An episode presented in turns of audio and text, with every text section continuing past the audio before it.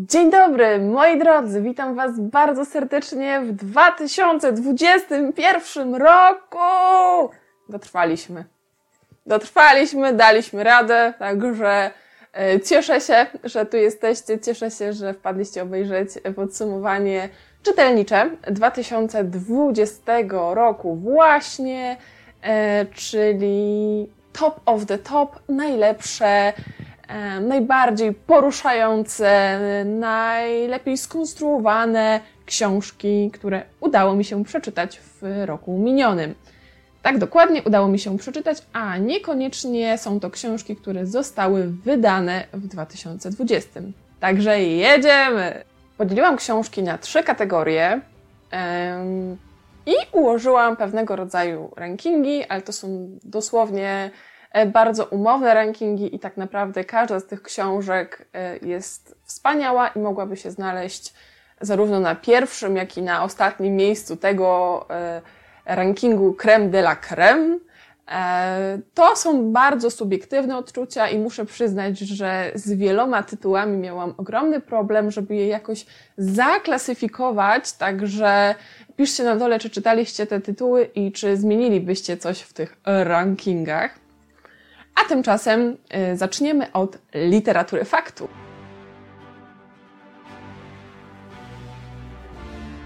Na miejscu szóstym korzenie we krwi, czystki etniczne w Ameryce Patryka Philipsa.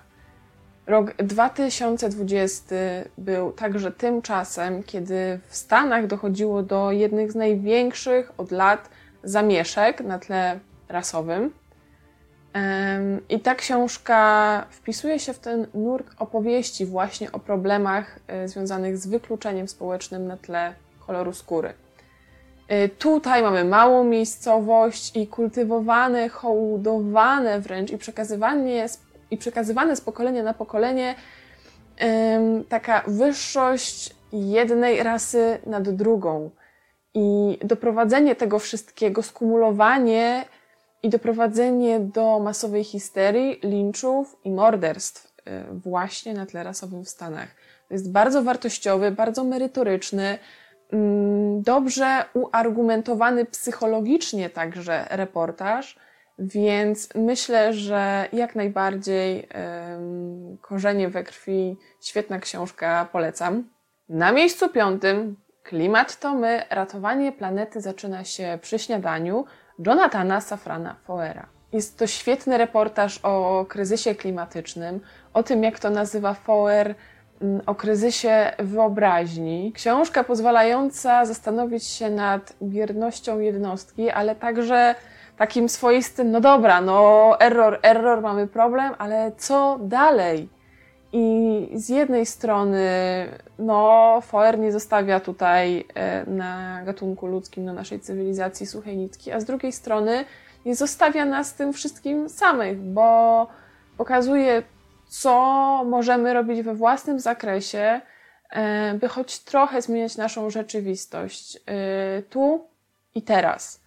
Więc to jest dosyć ciężka pozycja, natomiast warta zdecydowanie uwagi i myślę sobie, że zdecydowanie za cicho było w 2020 roku o tej książce. Mam nadzieję, że więcej osób sięgnie po tę pozycję, bo zdecydowanie warto. Jonathan Safran Foer. Ratowanie planety zaczyna się przy śniadaniu. Klimat to my. Strasznie długi jest ten tytuł. Naprawdę, strasznie długi. Na miejscu czwartym Mała zbrodnia, polskie obozy koncentracyjne Marka Łuszczyny. Reportaż, reportaż wstrząsający, reportaż zapełniający trochę białe plamy na kartach historii, opowiadający o tym, co działo się zaraz po II wojnie światowej z jeńcami wojennymi, z Niemcami, którzy jeszcze nie zdążyli wyjechać, lub ci, którzy dostali się gdzieś tam właśnie do różnych więzień.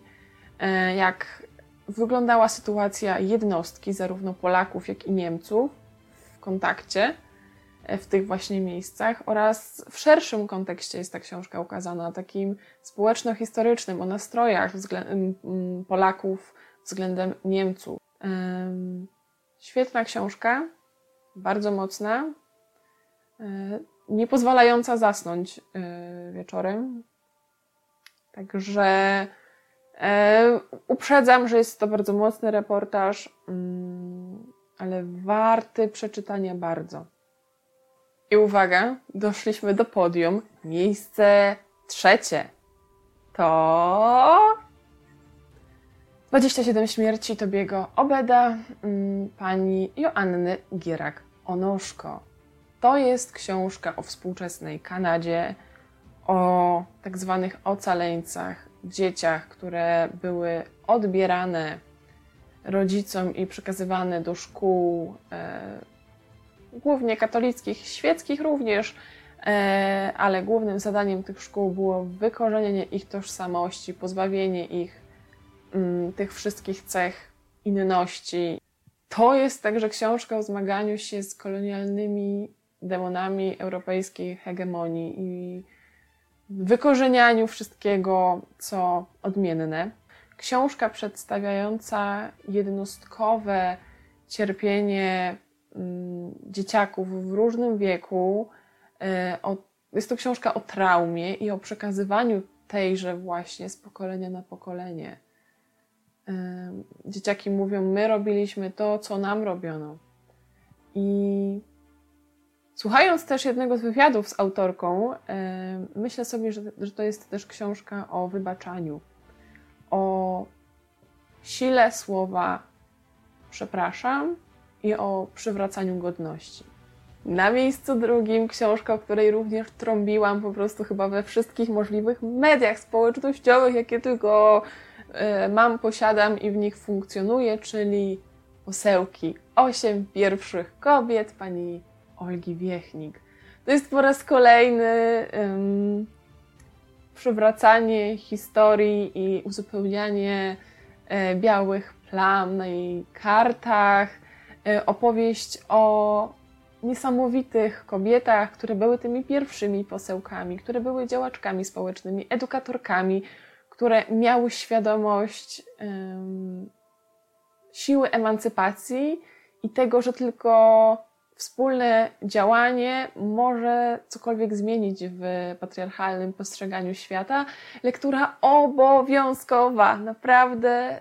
Y, tam są takie przemowy, tam są takie wystąpienia i takie punkty widzenia, które dzisiaj sprawdzają się równie dobrze i, i które dzisiaj wciąż są aktualne, więc y, bardzo warto, bardzo polecam. Y, świetna robota, opatrzona szeroką bibliografią. No nic tylko czytać, sięgać, szperać i dowiadywać się więcej o tym, skąd myśmy w ogóle Panie przyszły i dlaczego my dzisiaj możemy chodzić do urn, głosować, możemy dysponować swoimi własnymi pieniędzmi i chodzić do pracy. No. I miejsce pierwsze, jeśli chodzi o literaturę faktu. Jeżeli oglądacie ten kanał, to z pewnością się możecie domyśleć, jaka książka po prostu zawładnęła mym życiem w 2020 roku i do końca już nie popuściła. Kiedy sobie myślę o tej książce, to się wzruszam, to się poruszam, bo to jest książka, która pozwoliła mi podróżować bez przekraczania progu mieszkania. Czyli wędrowny zakład fotograficzny pani Agnieszki Pajączkowskiej. To jest w ogóle niesamowity pomysł na książkę. Za barwne pokazanie postaci zwykłych, ale takich z krwi i kości, takich namacalnych, takich z jednej strony znajomych, a, drugi, a z drugiej strony w ogóle, za możliwość podróżowania um, po tych polnych ścieżkach, gdzieś tam nieutwardzonych drogach, e, zaglądania do różnych chat i przysłuchiwanie się, tudzież czytania o um, tych o naszej tożsamości narodowej i o i pokazanie tego, jak bardzo zmieniła się polska wieś e, w sposób niejednoznaczny i taki totalny. No dla mnie to jest reportaż niesamowity, który darzę takim szczególnym uczuciem i mam taką specjalną szufladkę na ten reportaż i tak sobie go pielęgnuję w sobie i z pewnością jeszcze nie raz do niego sięgnę i nie raz przeczytam tę książkę bo jest tego warta, absolutnie jest tego warta. Postaci, które się tam pojawiają, bohaterowie, to są zwykli, niezwykli ludzie i czytajcie, bo, no, bo warto, warto. Najlepsza, najlepsza książka, jeśli chodzi o literaturę faktu. Przejdziemy do czegoś troszkę lżejszego, czyli literatura dziecięca i młodzieżowa. Tutaj e, mam tak naprawdę tylko dwie książki, więc pójdzie nam w miarę szybciutko.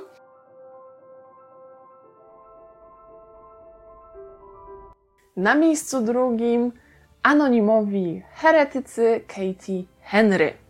No to jest książka, która pokazuje, że młodzieżówki wcale nie muszą być głupiutkie i która pokazuje w końcu bohaterów, którzy nie są infantylni, którzy mają prawdziwe problemy, takie, które są realne i mają swój ciężar.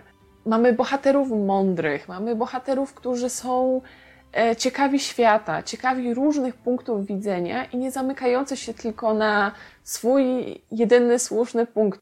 Przewracając kolejne strony tej książki, e, niejako przysłuchujemy się tym rozmowom i te rozmowy właśnie są ciekawe.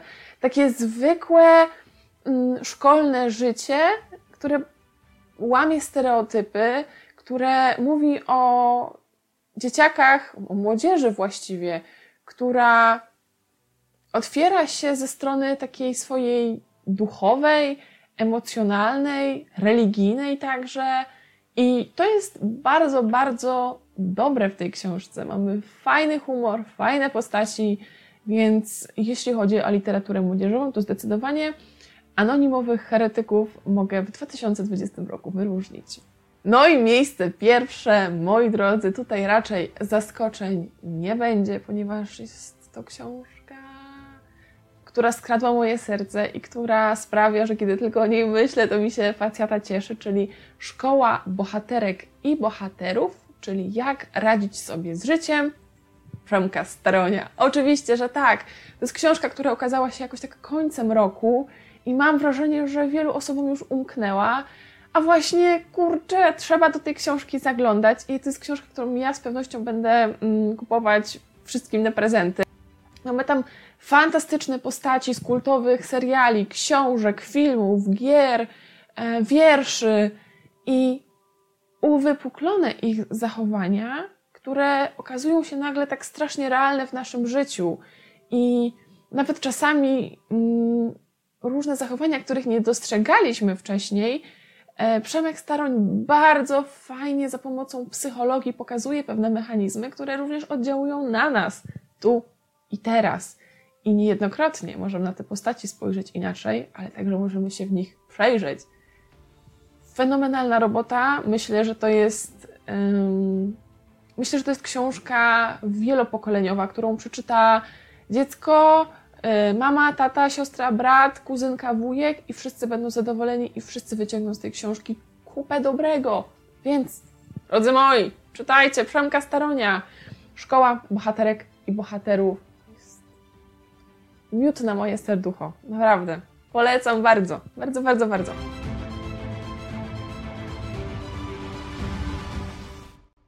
I kategoria trzecia, czyli powieści. Tutaj wyróżniłam tylko trzy książki na podium, więc e, jedziemy na miejscu trzecim. Stara Słaboniowa i Z piekła duchy Joanny Łańcuckiej.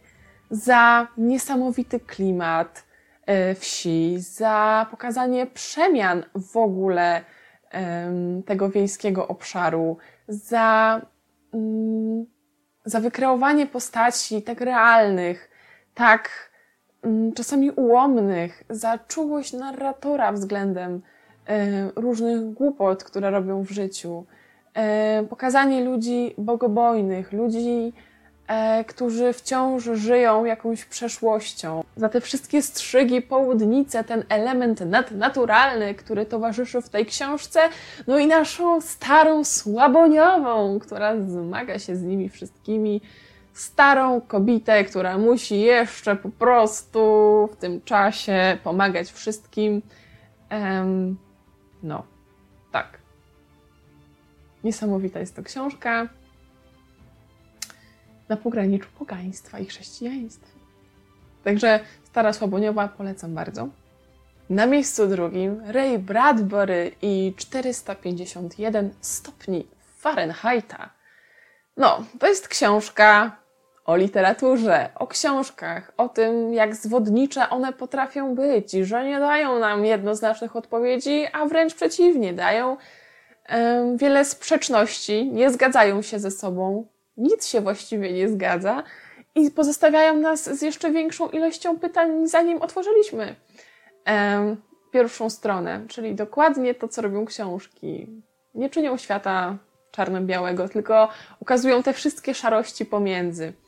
I tam jest wiele wspaniałych spostrzeżeń Bradberego, świetna narracja, bardzo dobra fabuła, która wciąga, która, y, którą chce się czytać i którą człowiek chłonie, tym bardziej, że to jest tak stara książka. Ona powstała bodajże 70 lat temu, e, a wciąż jest tak niesamowicie aktualna, czasami utopijna, w niektórych wizjach, niektórych myślach, e, jakie tam przemyca nasz narrator. Niemniej jednak myślę, że jeśli jeszcze nie czytaliście Bradberego, to e, polecam właśnie tę pozycję 451 stopni Fahrenheita. No i miejsce pierwsze, jeśli chodzi o powieść, to jest oczywiście książka, zgadnijcie jaka?